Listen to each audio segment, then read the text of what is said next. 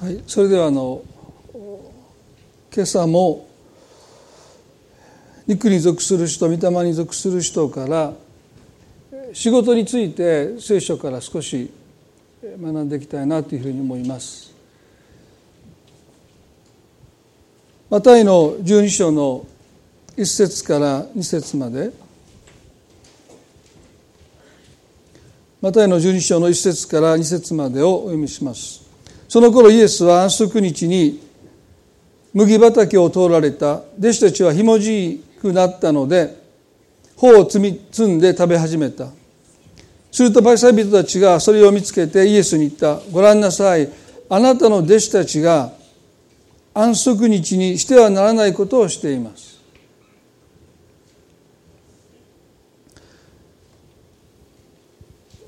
今日皆さんとこの肉に属する人御霊に属する人というシリーズをね4月からずっと学んでいる中で仕事というものを私たちがどう捉えていくのかっていうのは、まあ、その人の生き方の根幹に関わることだと思いますよね。まあ、仕事っていうのは職業だけじゃなくて、まあ、いろんな家庭の仕事も含めて、まあ、労働と言ってもいいか分かりませんけどもそのどう受け止めていくのかっていうのは本当に生き方を決定すると思いますね。で実に受け受け止め方が人それぞれなんですけども、まあ、聖書は何と私たちに教えているのかということを改めて学びたいなと思います。ここでイエスと弟子たちが麦畑を通っていました。弟子たちはひもじくなったのでそこにあった麦の方をですね勝手に積み始めてまあ、殻をむいて食べ始めます。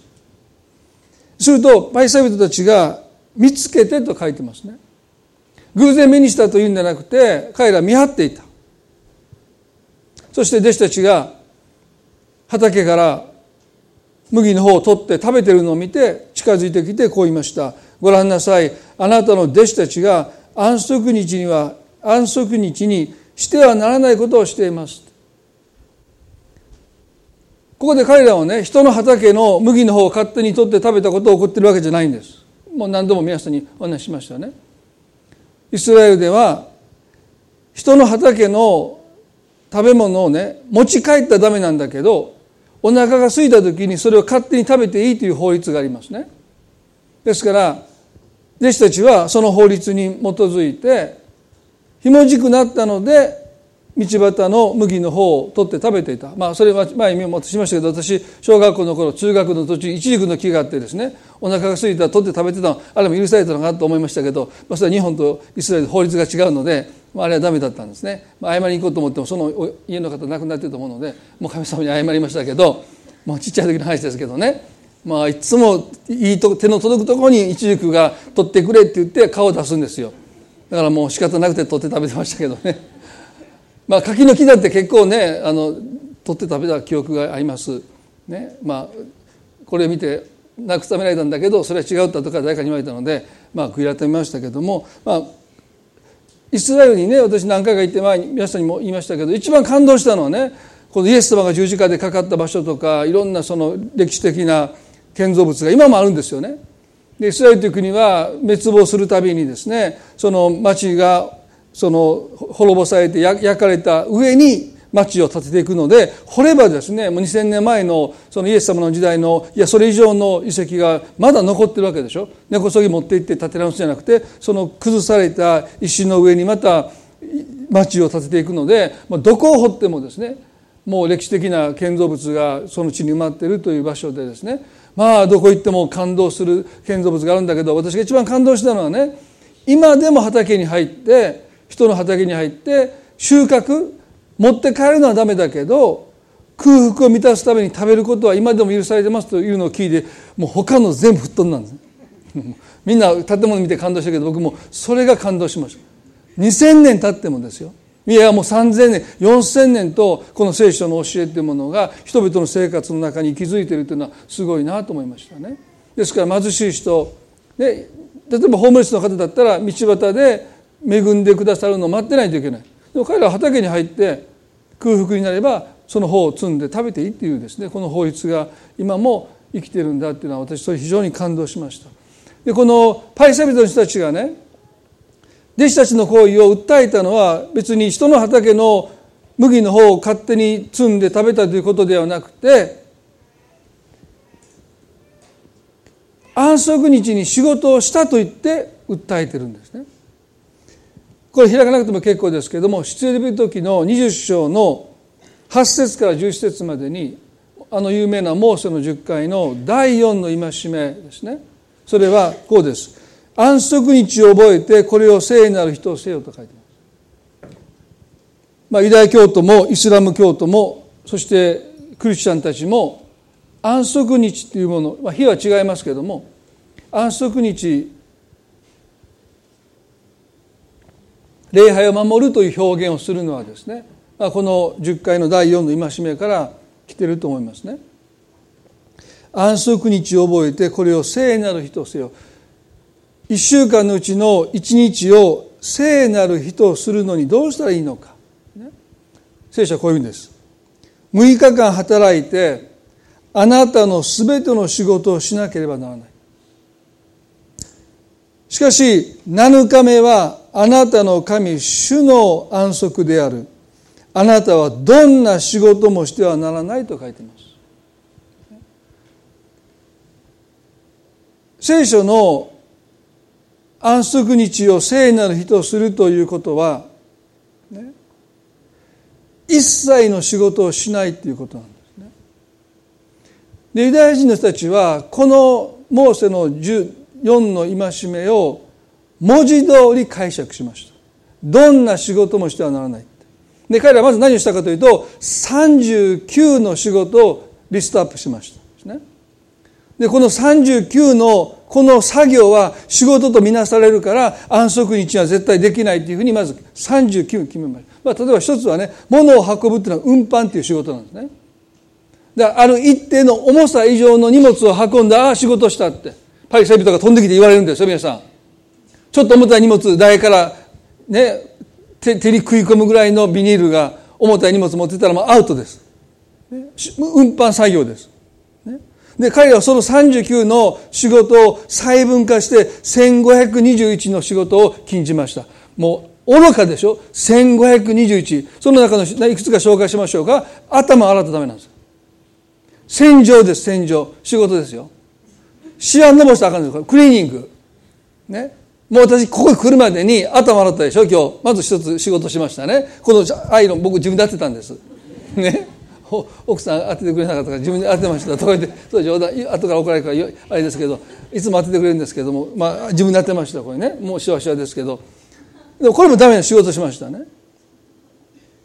でしょ。で朝ごはんも作りました。自分の分ね。これも料理しちゃダメですからこれもダメなんですよ。で車で運転できました。運転もダメなんですよ。21世紀のイスラエルでは厳格に守ってる人たちは運転しません。安息日ね。歩く歩数も決まってますから私家から途中で立ってもそこが動けないんですよ本当だったら。でしょ？もう何歩でこれでも思いっきり大股でこの教会まで声を持っても無理ですよそんなね。途中でフリアセンターぐらいで多分途中でも止まってね。もう一歩も動けない。安息日が終わるまで。ね。でも彼らはそうやってどんな仕事もしてはならないと言われているので1521の行為を仕事に認定してパリサイ派の人たちは当時の宗教家たちは民衆を監視してたんですよ。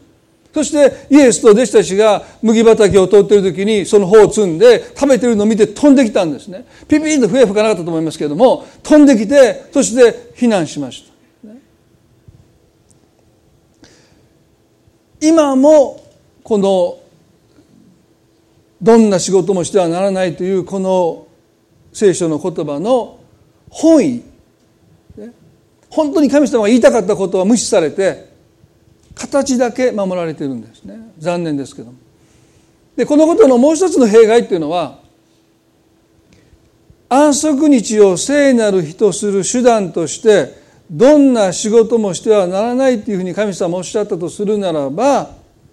仕事そのものが俗なるものだという考えになってきました。そうですね。6日間は俗の日です。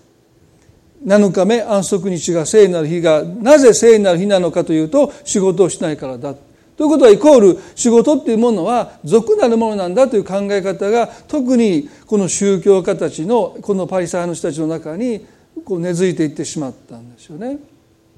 それがとっても大きな問題だろうと個人的に思います。でこの時イエスはね彼にこう言いました。マタイの10人の3から6でねイエスは言われた。ダビデとその連れの者たちがひもじかった時に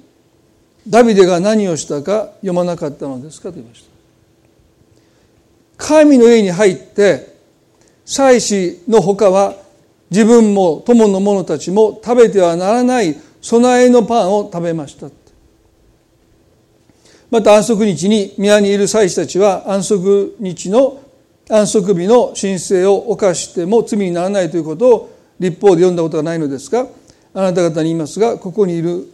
ここに宮よりも大きなものがいるのですとおっしゃった、まあ、この後半すごい大事なことですけど今日は前半の部分だけですね。ダビデという人がいました。サウローンに嫉妬されてそして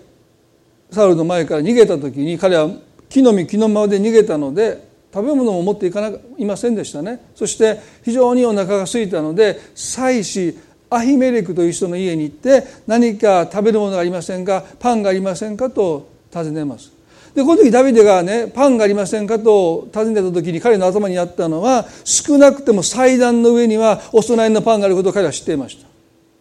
ね、でここに書いてますように祭司は十二部族イスラエルいますからね。一部族ずくの象徴として十里のパンを祭壇に捧げたんですよね。でそのパンはある一定の期間が過ぎると祭司だけが食べてよかったんです。でもダビデはそのパンを求めたんですね。聖書の法律では祭司しか食べてはダメですよと書いてるのにダビデはあえて食べてはならないと書いてあるそのパンを求めてるんですね。ですから祭司アヒメレクはちょっと躊躇したと思いますよ。これは祭司しか食べれないパンをダビデが求めてる。そしてその彼がそれを求めることを是としたのはひもじかったからです。お腹が空いたからです。神様が食べてはいけないって立法でおっしゃったのにお腹が空いたぐらいで食べていいんでしょうか。イエスはいいっておっしゃったんです。ルールっていうのは守るためにあるんだけど時には破ってもいいんだってイエスはおっしゃったんです時と場合によっては。パリサイの人たちは何が何でも決まったことはルールは死守すべきだと考えていました。でもイエスは弟子たちがお腹が空いたから麦の方を取って食べることそれはねパリサイの人たちがするとですね方を取るということは刈り取りでしょ？で殻を取るのは脱穀作業なんですね。もう本当バカバカげた話ですけれども。農業に従事したって言って怒ってるわけですよ。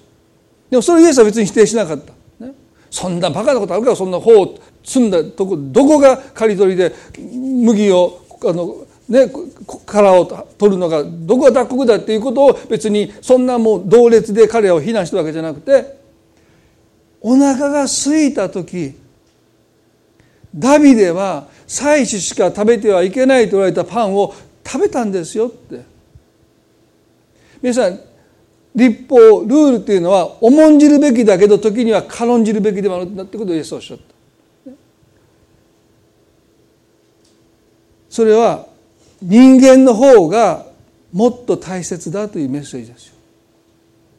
皆さん最近ね舞鶴市であの土俵の上で市長さんが倒れた時のこと皆さんご存知でしょ？心臓が止まって倒れた時に女性の人たちが土俵に登って蘇生している時にアナウンスが鳴りましたね。女性の方は土俵から降りてください普通にアナウンスするんですよ。目の前で人が倒れて心臓が停止しているその人の蘇生あるいは救援救助しているその女性たちに向かって土俵から女性の人たち降りてくださいって何回もアナウンスをしてそしてお客さんからは女は土俵から降りろなんていうそんな声も飛び交ったって言うんですよね。イエスがこのことを聞いたらね全く同じことをやりますよ。人間の命の方が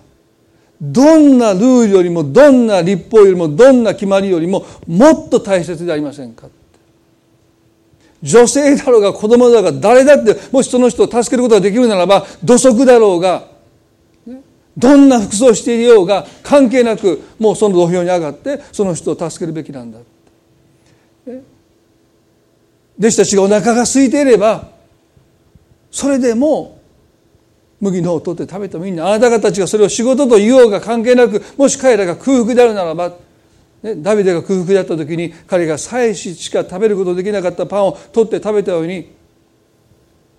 立法よりもルールよりも人間の命の方がもっと大切ではないかってそのこといつもね私ずいぶん前にあの前にも皆さんよく繰り返し言いましたけど、ね、正門で圧死した女性の女の子がいますよね。授業が始まるそのチャイムが鳴った時に先生がその門をですねもう滑り込んで入ってくる子がいないために思いっきりこう戸を閉めたそのところに飛び込んでいった女の子が頭挟まれて亡くなったというですね事件がもうだいぶ前にありましたけれどもね。それも全く同じ思想です精神ですよね。人の命よりも就業時間を守るっていうことの方が大事だってその先生が思って走ってきてる女の子がいるのに力ずくでその門を閉めていく、ね、人間っていうのは本当にね愚かだなということをこの箇所を読んでても思わされますよね。安息日にどんな仕事もしてはならないっておっしゃったことを彼らは本当に誤って理解してるなということを思わされます。皆さんね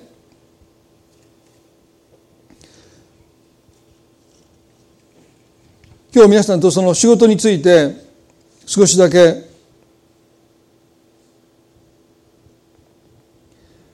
考えていきたいと思いますけれども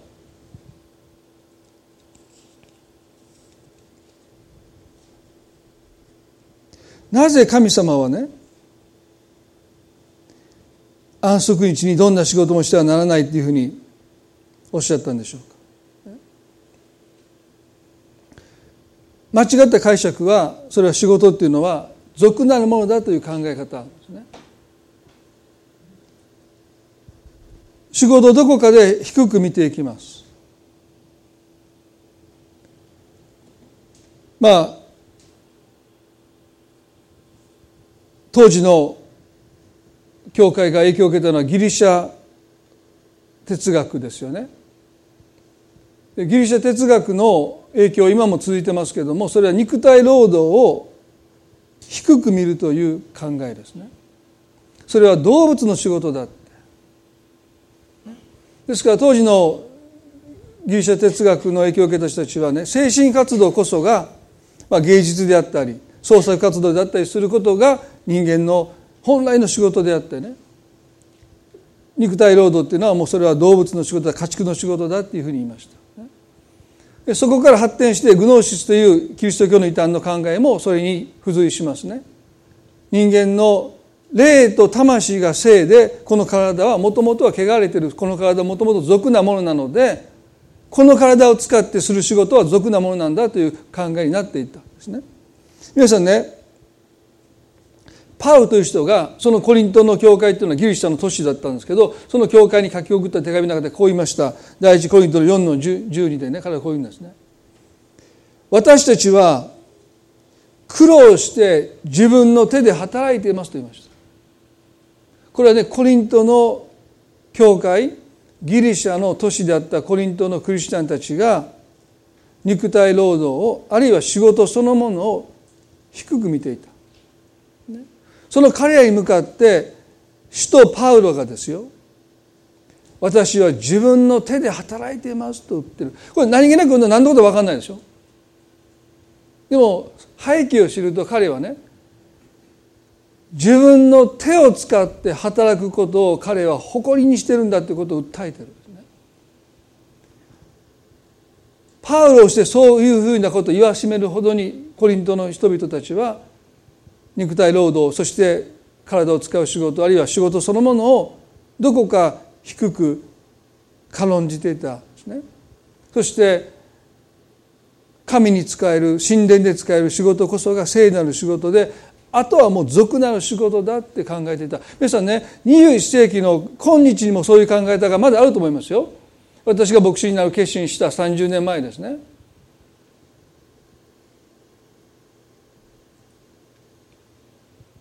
ようやく世の中の仕事から離れて聖職牧師の仕事清い仕事に就くんですねみたいなこと言われたことがあるんですよね。ああ今でもそんな考え方があるんだと思いました。大阪あごめんなさい。国際キリスト教大学の元教授のですね古谷という先生が日本のキリスト教の特徴としてですねこういうことをおっしゃいました。我が国のキリスト教の真面目さ堅苦しさ教会の敷居の高さは武士道と無関係ではないだろうと言いました。カトリックは16世紀に日本に来ましたけどもプロテスタントはもっともっと後ですよね。でプロテスタントが入ってた時にその信仰を受け継いだのは武士たちでした。ね。まあ武士階級の子孫たちが基本的にはこのキリスト教信仰というものを歓迎しました。まあこの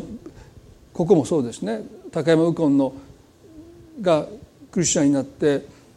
この地域は本当に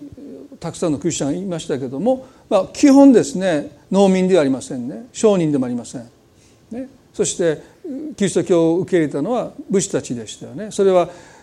主イエス・キリストという主主を持つことそのことに何の抵抗もなくですねそういう生き方をしてきた人たちがですねですからニトビなどがその武士道という本を書いて、まあ、日本が誇れるのはこの武士道とそしてその武士道に根付いていったキリスト教だと言いましたけれども、まあ、そういう意味でね武士階級の指定たちはどこかで仕事を低く見ていましたよね。皆さんね日本だけですよ平信徒という言葉があるの。信徒でしょビリーバーですから。そこにわざわざ平平ぺっちゃんこ皆さん平信徒ですよ。そんなことが日本だけあるんですよ。普通ビリーバーですよね。信者です。あえて平平社員今そんなこと言う会社ないでしょ。平社員そんなこと訴えられますよ。今は社員ですよね。平社員どこか牧師が上で教職者が上で信徒が下だという考え方がまだ何か根強く残ってますよね日本ではね、まあ、それがどこか職業別紙にもつながっていってるんじゃないかというのがこの先生の見解なんですね。まあ彼の意見には賛否両論あるかもしれませんけどもでも皆さん今日もう一度ね私たちは仕事に対して聖書はどのように向き合うのか仕事をどう捉えていくのかということを少しだけもう少しお話したいと思いますけれども聖書の中で仕事がなんとなく低く見なされていくようになったもう一つの理由はですね創世記の3章にアダムとエバが罪を犯した時に神はその罪の刑罰として裁きを宣告なさいました。その箇所をちょっと読んでみますね。創世記の3の17ですね。アダムに対して神様はこうおっしゃいました。あなたが妻の声に聞き従い食べてはならないと私が命じておいた木から食べたので土地はあなたの上に呪われてしまった。あなたは一生苦しんで職を得なければならない。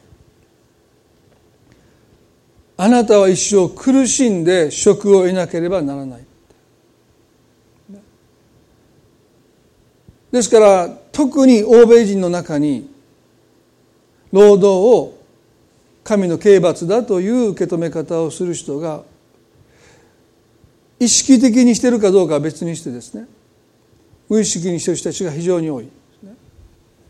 山本一平という空気の研究という本を書いた有名な人がいるんですね。日本が戦争に行くその流れを解明していくんですけどもどうしてそんな決定をしたのかその場の雰囲気で戦争に至っていたという、まあ、この国を支配しているのは空気だ空気感だという、まあ、そういうもう随分前にそういう研究をなさった方がですね。面白いこと言ってるんですよね。欧米人と日本人が定年を迎えた時の態度が全く違うんだ、で欧米の人は定年を迎えたら解放されたって言うんです。やっと解放されたって。どうして？それは労働というものが神の刑罰だという認識が意識がどこかにあるからですね。ようやくお勤めを終えた。そして彼らがすることは何もしないんです。ブラブラするんです。どうしてか？散々、ね、罪の償いを労働という形でさせられたのでそれに対抗しうることは何もしないということです。私が人間らしさを取り戻していく唯一の手段はぼーっとしていることです皆さん。彼らねプールの横でぼーっとしてるでしょ？日本にぼーっとしてませんよ、ね、水中でウォーキングしたりとかね。一度皆さんプールに行ってねぼーっとしてください。10分ぐらいで私はここで何をしてるんだろうって。ね。なんか有益なことをしないと。だからもういろんなとこ行っていろんなものを見に行くんですね。プールで青空だけ見てたらいいのにいろんな観光地に行って見なくてもいいものまで含めてね次から次から忙しくしてしまうんだ。で彼らはね労働が神の刑罰だという意識がどこかにあるので定年を迎えると解放されたって。そして何もしない皆さん日本人が定年を迎えたらどうなるか彼がこう言うんですね。やばいって。どうしようこれから、ね、日本人にとって何もすることがないことほど恐怖がないって。どうしてか。多くの日本人は日本この仕事というものをね仏業ですよ。仏になるための修行だと考えてる、ね、だから定年で「はいお疲れ様って言われた瞬間に私まだ疲れてないんですけどって。これからまだまだ仏になるのには道のりが随分あるのにもうすることなくなっちゃった。何をするか。農作業に一生懸命従事するんです。畑の手入れに一生懸命。皆さん僕スポーツクラブ行ったでしょ。もう高齢者のたまり場ですよ。みんなぼーっとしてませんよ。みんな一生懸命。肉体鍛えてます。何のためかよく分かりませんけどね。もうぼーっとしてる人が怒られるんだこの国では。あんた何ぼーっとしてんのって。言われた人いるでしょ。ぼーっとしてダメなんですよ。修行だから。随分と違いますよね。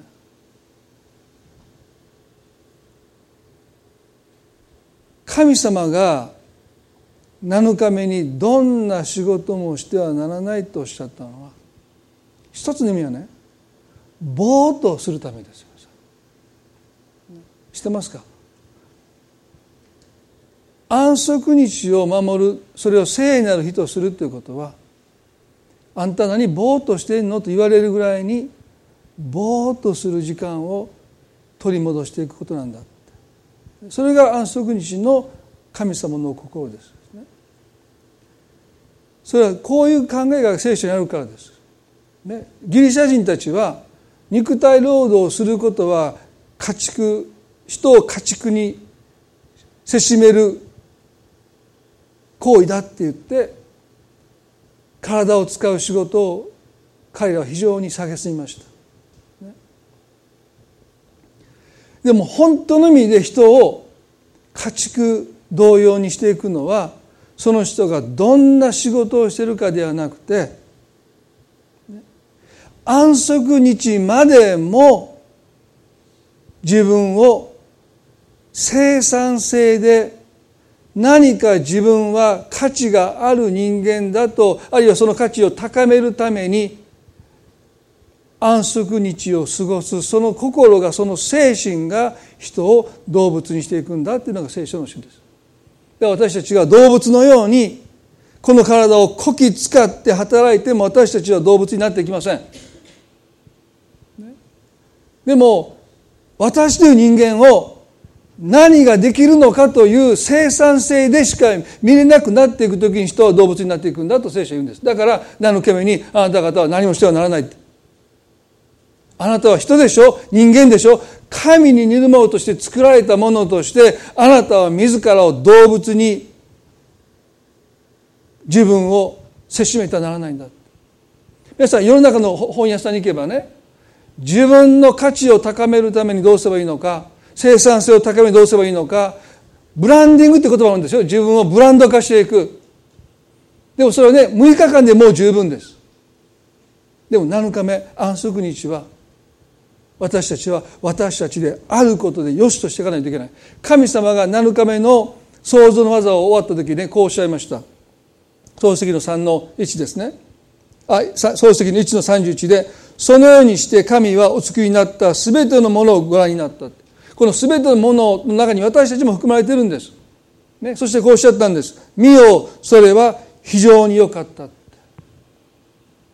安息日にどんな仕事をしてはならないとおっしゃったのはもうあなたは自分の価値を自分で高めることをしなくていいって。自分っていう人間を何ができるのかで測るんではなくて神に似るものとして作られたものとして神が私たちを見てそれは非常に良かったとおっしゃってくださったその神様の評価を物差しとして取り戻すのが皆さん安息日ですよ。明日からまた私たちは物差しで測られます。あなた一体何ができるのって、ね、皆さん7日前まで安息日目までご自分をそんな物差しで測らないでくださいね。神はあなたをお作りになった神はあなたに命を与えた神はあなたを見て今日もおっしゃいますよ。それは非常に良かった。それが私たちが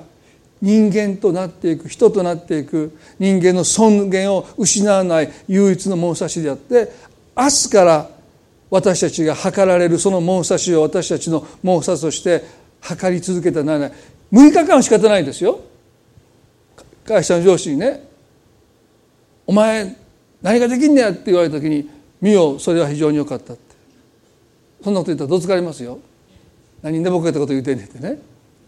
だから世の中の物差しはやっぱり私たちを測ります。生産性で、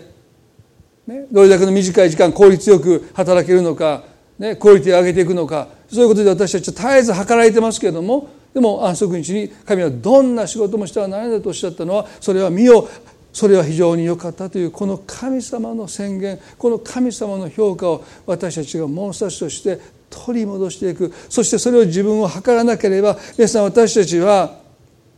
どんなクリエイティブな仕事をしてたとしても動物にはできできるはずのないどんなすごい仕事をしてたとしても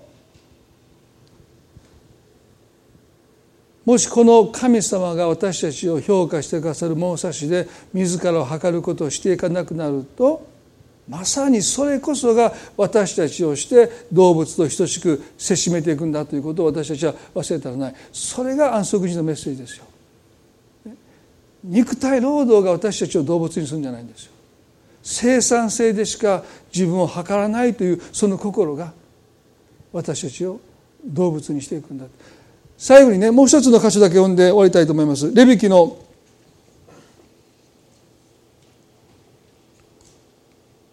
25章の中にですね。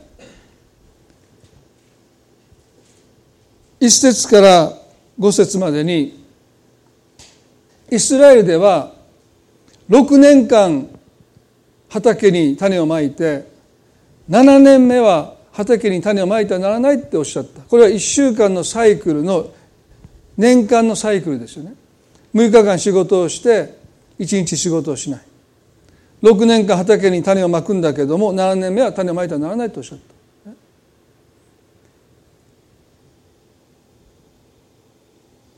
レビの25の3にお読みしますね。6年間あなたの畑に種をまき6年間ブドウ畑の枝を下ろして収穫しなければならない7年目は地の全く全く休みの安息。すなわち主の安息となるあなたの畑に種をまいたりブドウ畑の枝を下ろしたりしてはならない。あなたの落ち方から生えたものを借り入れてはならない。あなたが手入れしなかったブドウの木のブドウも集めてはならない。地の全く休みの年であると書いてますね。二つの意味がこの戒めに示されていると思いますね一つは6年間畑に種をまいて収穫します。自らが働いてその収穫を自らが刈り取りますね。でも7年目は種をまいちゃいけないので勝手に生えてきたものはあなたが種をまいてあなたがロークした勤労の実ではないのであなたのものじゃないというメッセージです。ということは誰でも食べていいというメッセージなんですよ。イスラエルではどうして貧しい人がいないのかという一つの調査がされた時ねこの戒めがあるからです。種をまいてないんだからそのあなたの土地であったとしても生えてくるのは神様の恵みなんだからあなたが刈り取ってはならないよ貧しい人お腹がすかした人がいつでも来てそれを収穫できたんですね。あのルツ記を少し前にお話をしましたルツはボアズという人の畑に行って収穫して食べただけじゃなくて持って帰ってきましたね。1年目から6年目食べることは許されたけど収穫できなかったのに7年目はですね持って帰っていいんですよだからねナオミがたくさんの収穫を持って帰ったルツに対してどうどこの畑に行ったの？って聞きましたよね。もしルツが畑に行って自分の分だけ食べて帰っていたらナオミ怒ってますよ。あんただけなんで食べて私の分持って帰ってこなかったのって。でも7年目は持って帰れたんですよね。ですからこれも神様が貧しい人に心を配っているということの表れです。もう一つの考えはどうして土地を遊ばせるのかという問題。種をまけば生えてくるんです。なのに種をまいてはいけない。なぜその土地をみすみす遊ばせるのか。そこにも安息日にどんな仕事もしてはならないとおっしゃるこの戒めがつながってますね。土地をぼーっとさせてる。何もさせないでいる。種をまければもっと収穫ができたのにって。人間の貪欲はですね再現を知らないですよね。もっともっともっともっともっとって満足しないんです、ね、なぜ安息日に何もしてはならないって言うんでしょうか。なぜ斜めに種まいていけないって言うんでしょうか。人が本当に満たされるためには神様が与えてくださった分がもう十分ですと受け取る心を持たない限り私たちは何を手にしても不満足です。食べきれないものを手にしても満たされないです。一生使い切れないお金を獲得しても不満足です。ある人がこんなこと言ったんですね。給料が上がっていってワクワクするのは年収3,000万までだって。それだけで十分ですけどね。でもそれ超えたらもう何の感動もないまあ感動してみたいですよ。そこまで行ってね。でもその人今3,000万超えたらもうこんな紙切れですって。だから彼らはね本当にもうその中にはバンバン使うのはですねやっぱりもう紙切れに見えるんですって。いっぱいやりすぎて。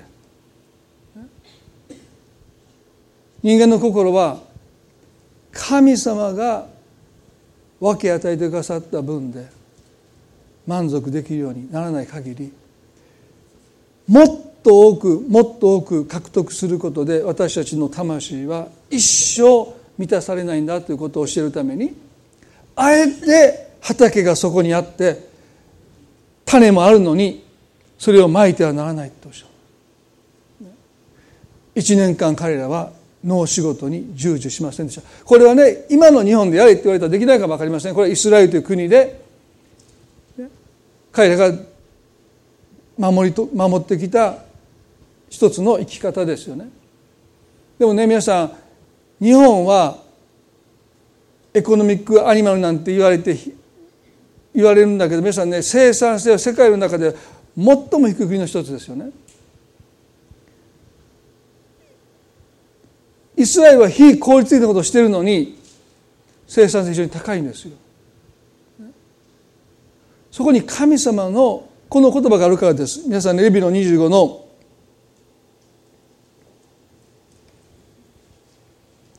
21で私は6年目にあなた方のため私の祝福を命じて3年間のための収穫を生じさせるとおっしゃった。7年目に種をまかないということは、ね、どうやって暮らしていけばいいんですかって何を食っていけばいいんですかと彼らは言ったので神様はね3年分の祝福を6年目に与えましてその年の食べる分と7年目に食べる分と8年目種をまいて収穫が刈り取るまでの食べる分を3年分を私はあなたに与えるよっておっしゃったんですね。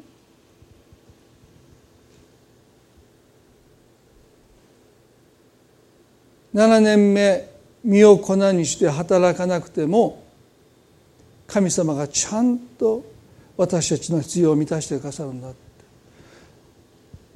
このことを彼らはこのサイクルの中で1週間のサイクルこの7年のサイクルの中で信仰というものを頭だけのものからですね。あるいは心のものだけじゃなくてもうこの体に染み込むまで神様が私たちを養ってくださるから大丈夫だということをですね彼はこのサイクルの中で身につけていった。だから彼の信仰はある意味で地に足がついてます、ね、単なる宗教じゃないんですよ。もう生き方そのものです。神様が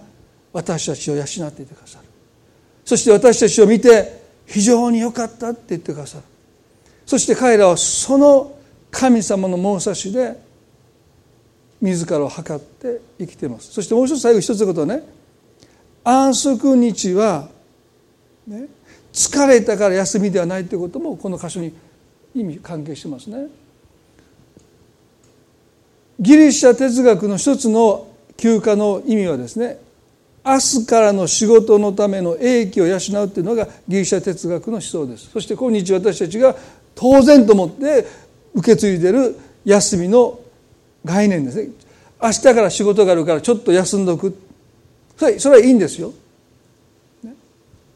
でも聖書は安息することこそが主たる目的だっていうんです。体を回復させることが安息の目的じゃないんです。疲れてもいないのに安息する。すなわち安息することこそを目的なんだということを私は忘れてはならないですね。だから疲れてもいないのに休むっていうのが聖書の概念です。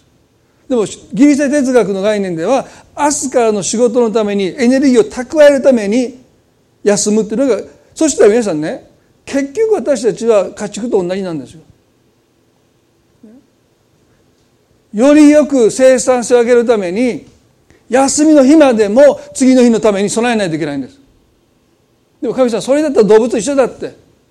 ね、明日から頑張って働くために休の日までもそのために一日を過ごすということは皆さんこれは聖書の教えでありません。私たちは安息することを主たる目的としてぼーっとしてていいんです。それが私たちが本当の意味で人間らしくなっていく神様が計画された時間の過ごし方です。皆さん今日家帰ってねぼーっとしてくださいよ。ご主人から怒らご主人に怒ったらダメですあなたにぼーっとしてんのって。ああかんかん。今日メッセージ言われたばっかりです。どうぞぼーっとしてくださいって。鬱陶しいけどね。皆さん私たちはねこの安息日を本当に休息していく。このよく世界の物差しで自分を測ることをしないもっと生産性を上げるために今日という日安息という日もそれに用いないで。疲れたから休むんではなくて休息するということ。休むということ。何の生産性も何の有益も何の価値も生み出さないというこの時間を持つことが私が動物と異なる唯一の時間の過ごし方です。そしてそれを皆さんどうぞ削らないでくださいね。どんな力持ちも牛より力ないですから。牛の方がもっといろんな仕事できますからね。そんなんで私たち比較して勝とうなと思わないでください。私たちが人として神にいるものとして創造されたんだということ。それは何もしなくてもあなたは非常に良かったと言われるイザヤ書はあなたは高価で尊いって言ってくださいそのことを私たちが本当にもう心と体に染み渡らせるのは何もしない時間を過ごすという安息を守りなさいっていうこの神の言葉に私たちが本当に心から従う時ではないでしょうか。ね、一言お祈りしたいと思います。どうぞ目を閉じたまま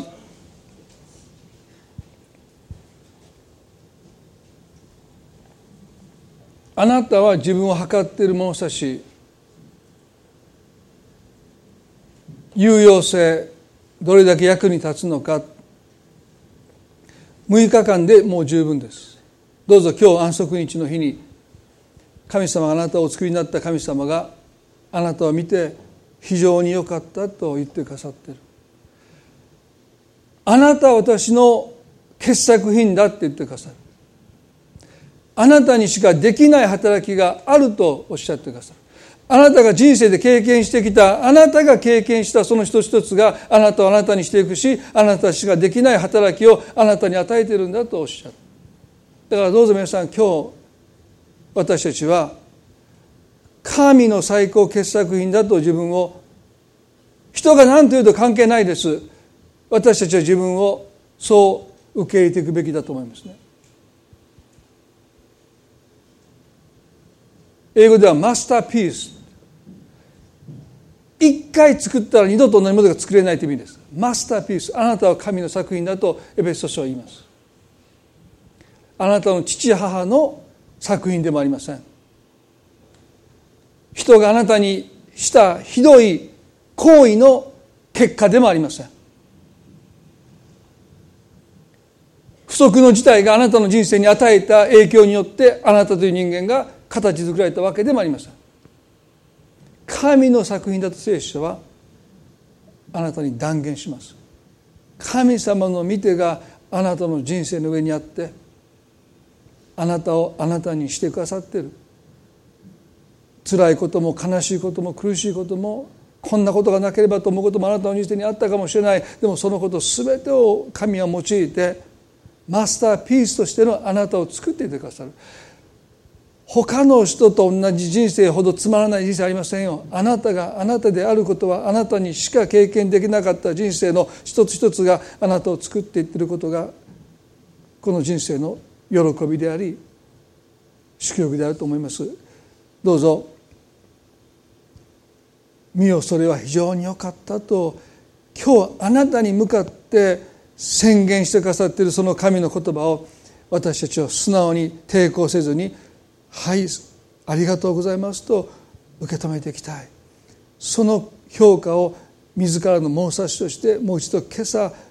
自らを測っていきたい。そう願います。神様私たちは今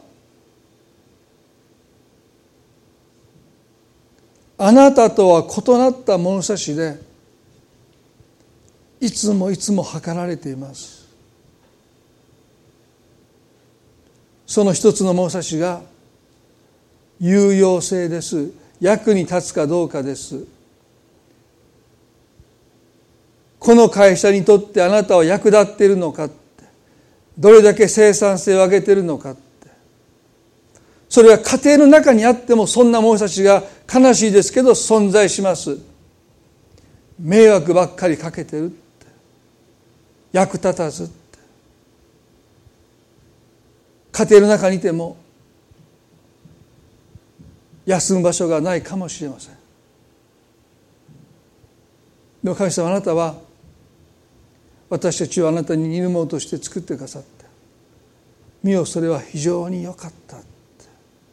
後悔していないって。神あなたを作ったことを後悔していないって。あなたがあなたでいることを神が喜んでいてくださる。どうかその喜びが私たちを支えていきますように。誰かの失望誰かのため息誰かの嘆きが私たちの存在を軽くしますけどでも神様あなたは私たちの存在を喜んでいてくださいますどうかそのあなたの喜びが私たちの心の支えとなりますように。あなたが喜んでくださって神様どうか今日安息することこそが私たちが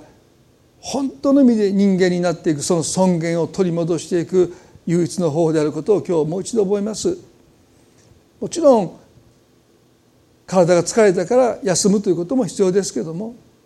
でも本当の意味で私たちは安息するということそのものを主たる目的としてもう何もしなくてもいいこれでいいそう自らを休ませていくことを神様どうか教えてください。私たちは神の作品です。マスターピースです。一人一人がもう一度神様によって作られた作品としてそれぞれに与えられた仕事があります。そしてそのそれぞれ与えられた仕事はどれもが尊いです。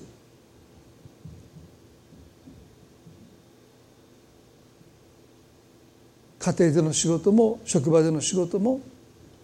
それは私たちが神に似るものに変えられていくために必要な尊い仕事です。それは修行ではありません。神様と共に働くという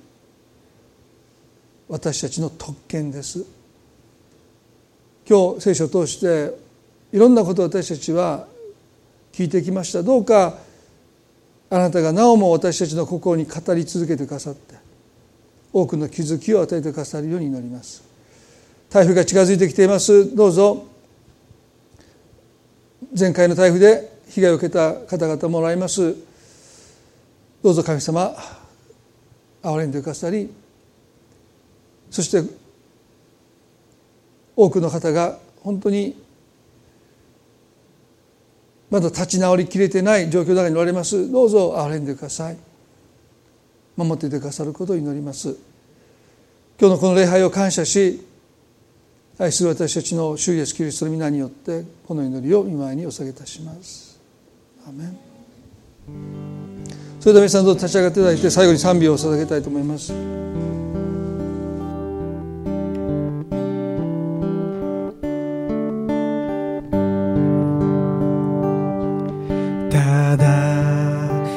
一つのこと私は願う。あなたのみそばで永遠に生きることもう一度ただ一つのこと。ただ一つのこと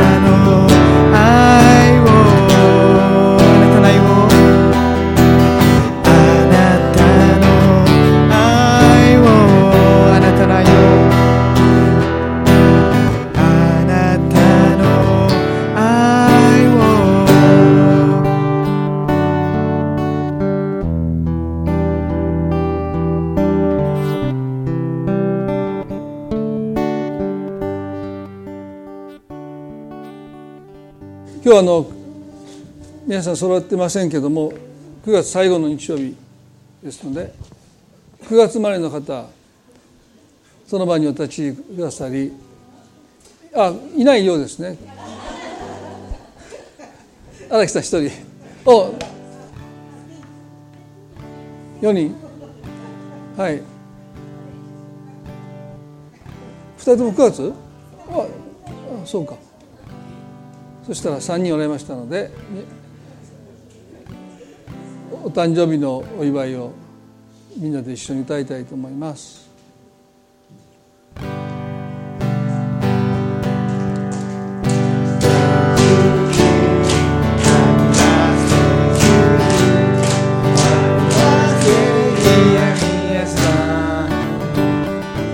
Happy birthday おめでとうございま